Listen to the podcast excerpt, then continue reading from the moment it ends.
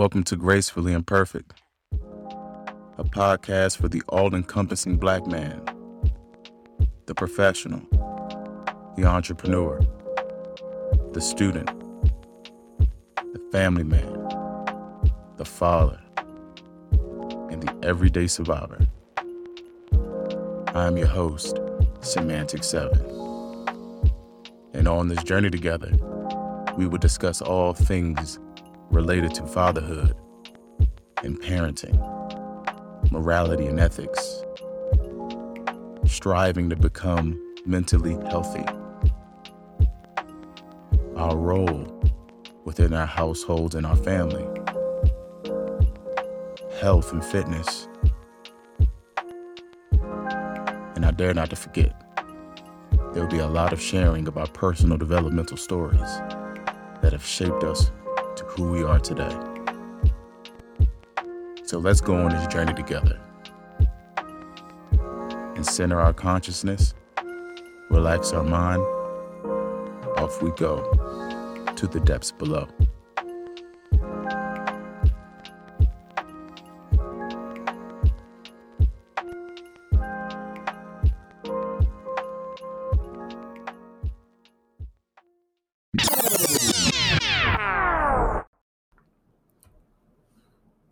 Peace, blessings, and abundance to all of you who are tuning in this week on this podcast. I want to express my graciousness, my gratitude, my thankfulness to all of you who are deciding to listen to this in your respective towns, cities, counties, states, even countries. I do not take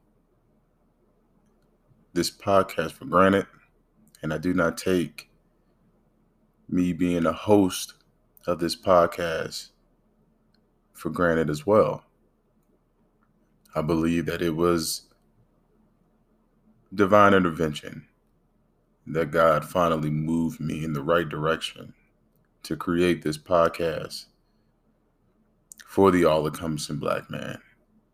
And for the associates and the affiliates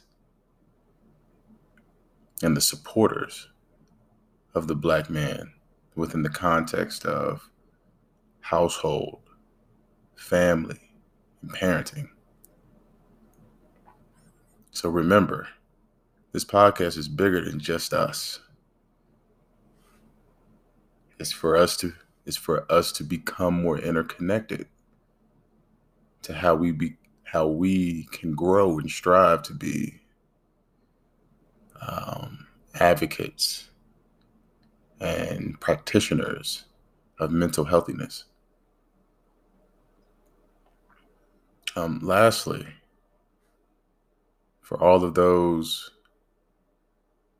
mothers out there who are watching this, um, I did a Mother's Day special it's called A Mother is Incomparable. And I want to say to all you mothers out here checking in that we celebrate you every day. Your contributions, your sacrifices, your strength, your resilience are all championed, all well, and it's all beautiful. And we want to let you know from right here that every day is Mother's Day. And now one day signifies the strength of what it takes to navigate the complexities of motherhood. In the light of Mental Health Awareness Month, I wanted to use this opportunity to share with you a prevalent issue that is not only causing national discourse, but it's plaguing our black community. And I believe that it's important to bring this up in order for us not only to raise awareness, but to get us in the right gear to establish the mind, the right mindset to to counter to counter this this situation of debilitating mental health and use our influence and access and proximity to, to our loved ones to identify those signs and and act appropriately.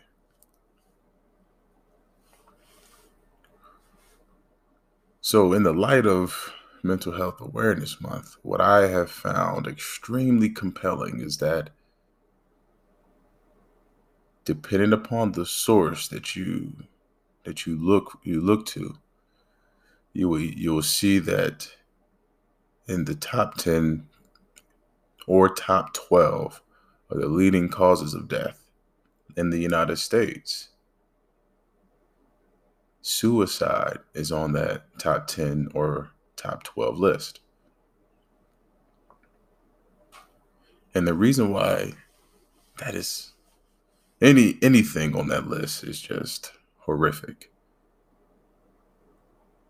Particularly the suicide risk is the only cause of death that is directly linked to mental a mental health condition or mental health issues.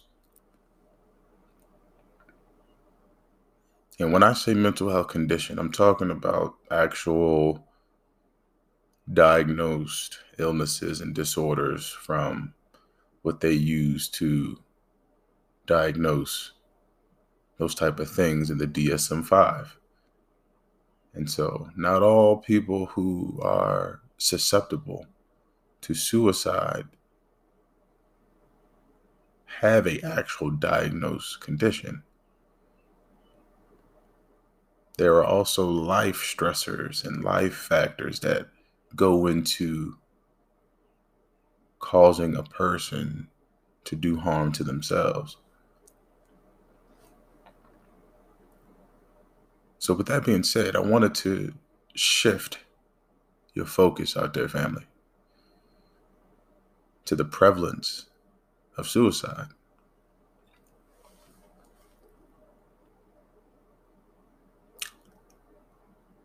When it comes to suicide, how many of you have witnessed, experienced, observed, been around someone that has had suicidal thoughts and self harming behaviors? How many of you all have personally possessed suicidal thoughts and exhibited self harming behaviors.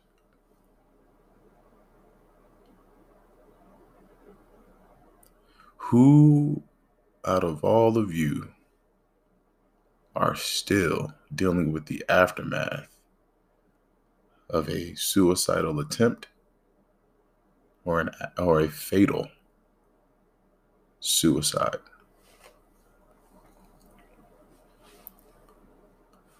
all these underlying questions is for us to recognize how we are not alone when it comes down when it comes to this mental health uh, epidemic. And to remind all of you that your journey that your path has been shared by other people that have went through this, that have gone through this themselves, and who are still feeling the grief and the loss of an attempt or from someone that actually took their life.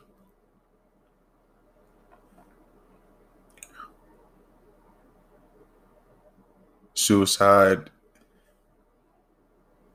um, um, from looking at the statistics going back to the statistics um, depending upon if you look at the uh, the World Health Organization, the CDC, or the National Institute of Mental Health.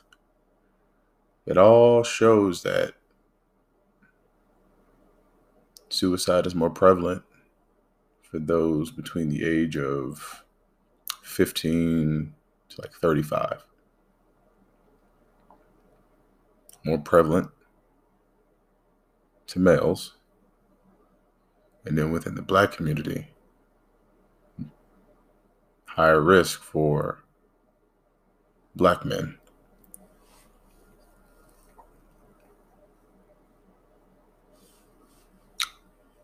And so, with that information, where do we go from here? What does that mean for us? How can we how can we turn this thing upside down and find an avenue of, of, of a or a path, I should say, of least resistance, of healing, of hope? of wellness.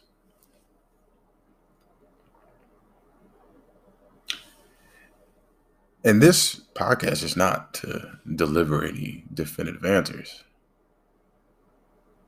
This is mostly to highlight the issues and to provide you all some type of expository of how, how to navigate through these these dark waters. It is it is said that you know suicide is the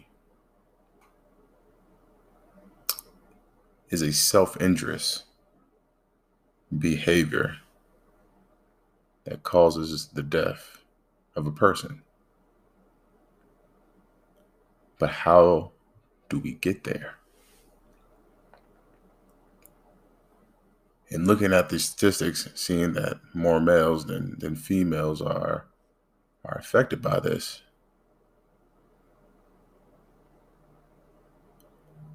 it it only raises the question of what is making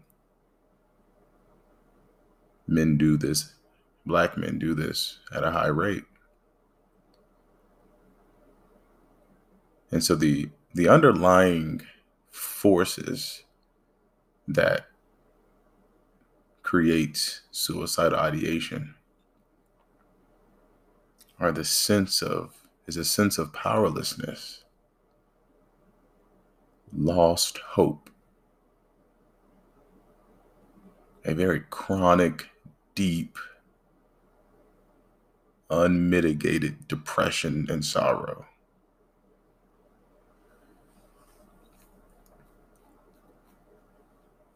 it's the lowest of the low. It's a mixture of being of a mixture of angst, of feeling aghast, intense anxiety, chronic depression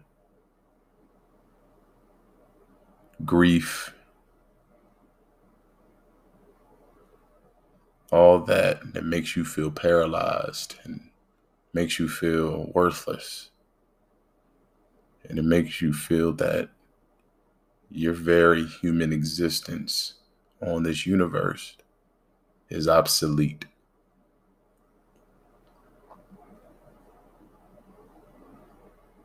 That is the force of suicide. It's very deep seated and very, very effective in trying to make, and when it comes to making someone feel like their walk on this earth does no good and, and, is, and does not matter.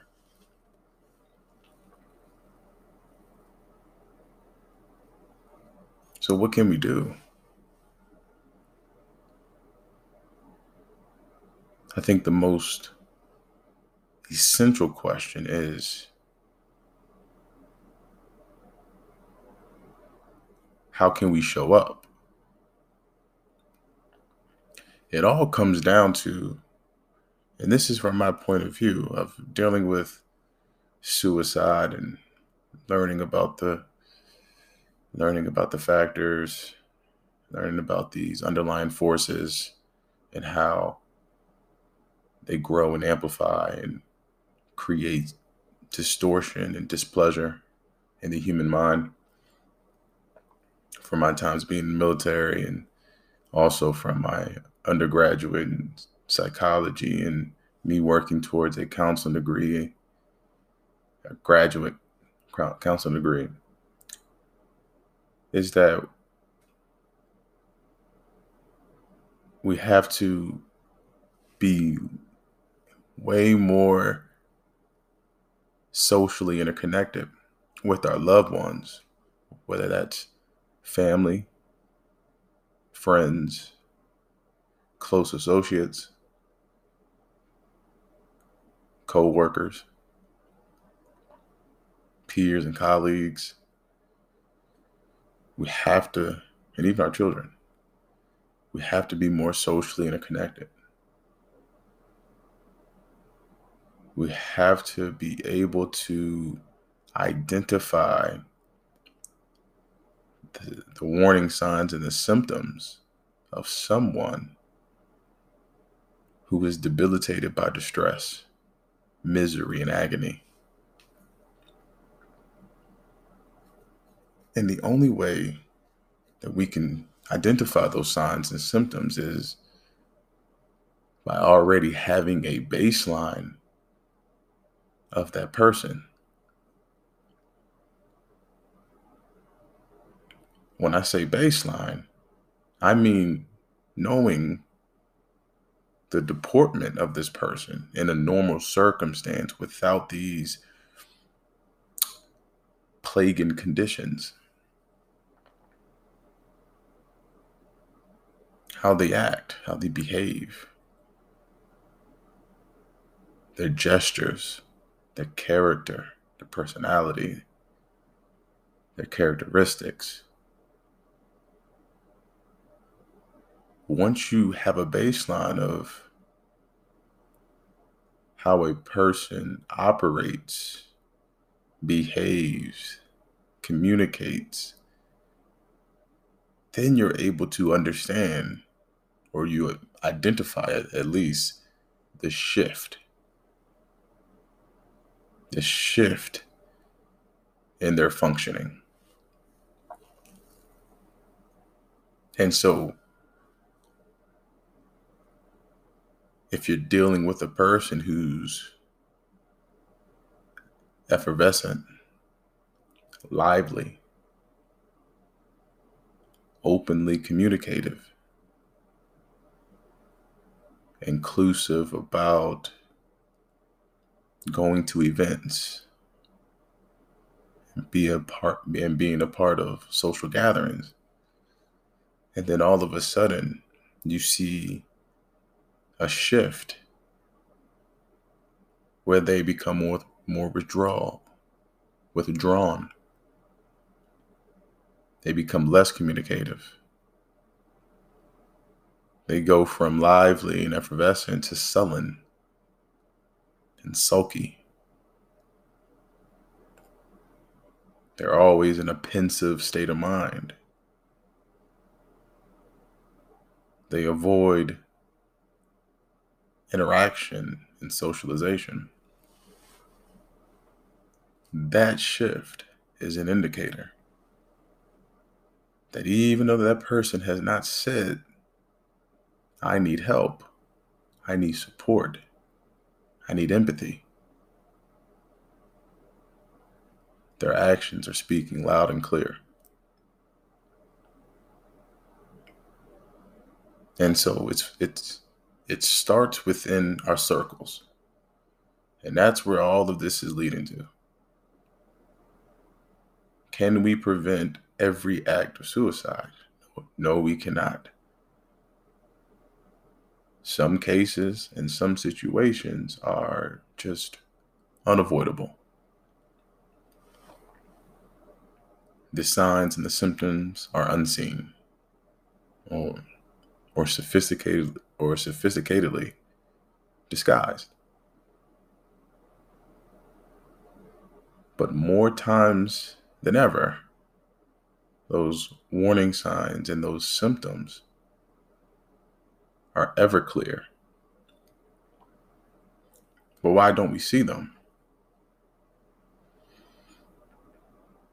And it's not because we don't want to see them, it's what preventing us from seeing them.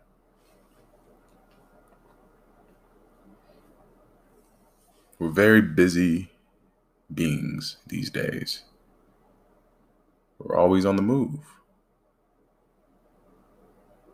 There's so many stimuluses out here that are sinking their hooks into our concentration and our attention. So when we have situations unfold in front of us that calls for our intervention, we are blinded by our own personal situations, our career, our jobs, our family life.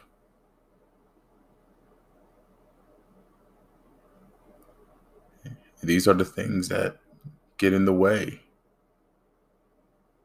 And dare, should I say, technology. All of these things get in the way of us, from us applying our social abilities and our emotional skills to help someone in need.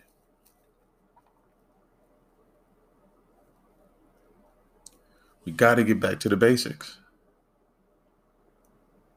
We have to employ the fundamentals of emotional communication emotionally focused communication. We have to put the phone down. We have to put whatever device that is grabbing our attention down. We have to remain centered in our consciousness. We have to slow down. And we have to look around us and say, What is going on right now? Am I present and relishing in the here and now right now?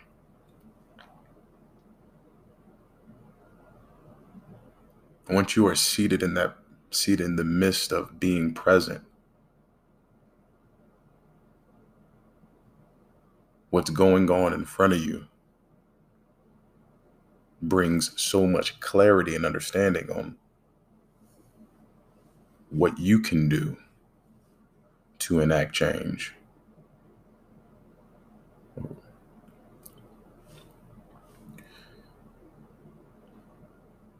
So it's it's very important for us, all of us,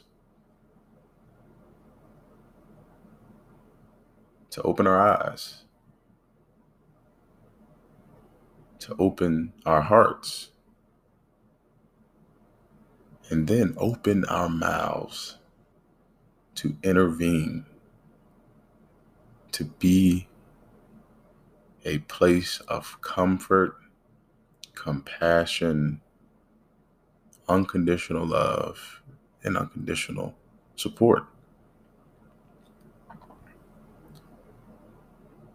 You will be surprised just by identifying a shift in people and then going up to your loved one and saying, How's everything going today?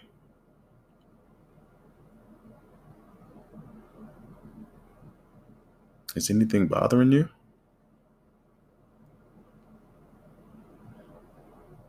I just I just noticed that you're not as lively and effervescent that you usually are. As as you usually are. You're not you're not as interconnected with the rest of us as you usually are. You haven't came over for dinner and participated in family events as you usually do. Let people know that they are seen, that they are noticed, that they are loved, and that they're cared for. And essentially, that will slowly but surely show them that they are valued. And don't be afraid to get your hands dirty. What I've experienced with suicide is that if you come from a place of unconditional regard and you ask them, you know, how, how how's everything going? You look a little frazzled. You look a bit stressed. Do you think about, are you thinking about hurting yourself? Are you having hurtful thoughts? More times than what you you what you probably think, people will tell you or at least hint that they're being plagued by these forces, these suicidal forces.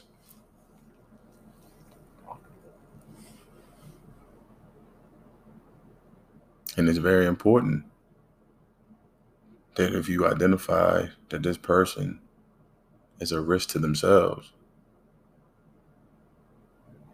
it's not go home and get a night's rest and sleep it off. Is to act with diligence and to act swiftly.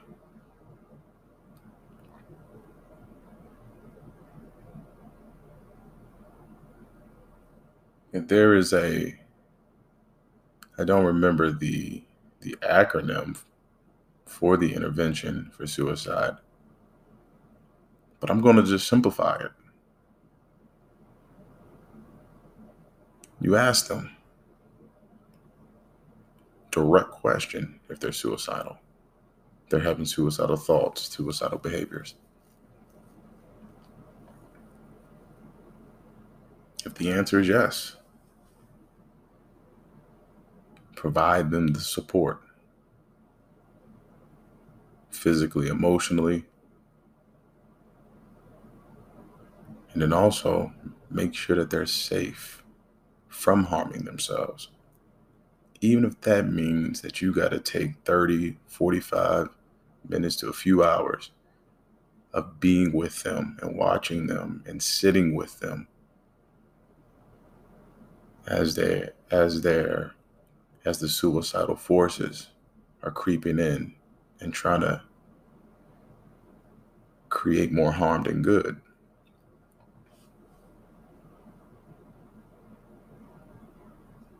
And another thing that I've learned is add and also collaborate with them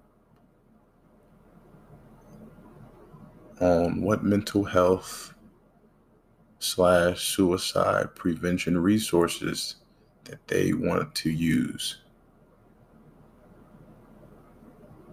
Don't just call the national suicide prevention number, but simply ask them Would you like immediate help? Because I can get that for you.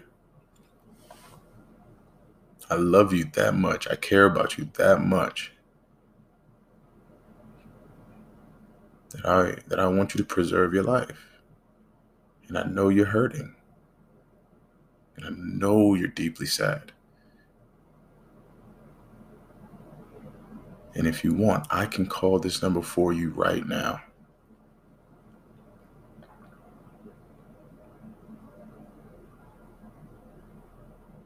And there may be situations where you identify that this individual is too succumbed to the suicidal forces and tell you that I don't need any help. I don't need your support. Leave me alone. And the reality of rolling your sleeves up is that sometimes you got to get dirty, really dirty. And you may have to make that phone call for them, for their safety, for their personal welfare.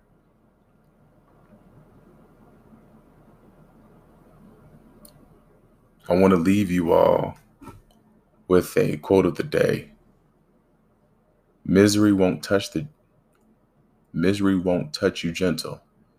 It always leaves its thumbprints on you. Sometimes it leaves them for others to see, sometimes for nobody but you to know of.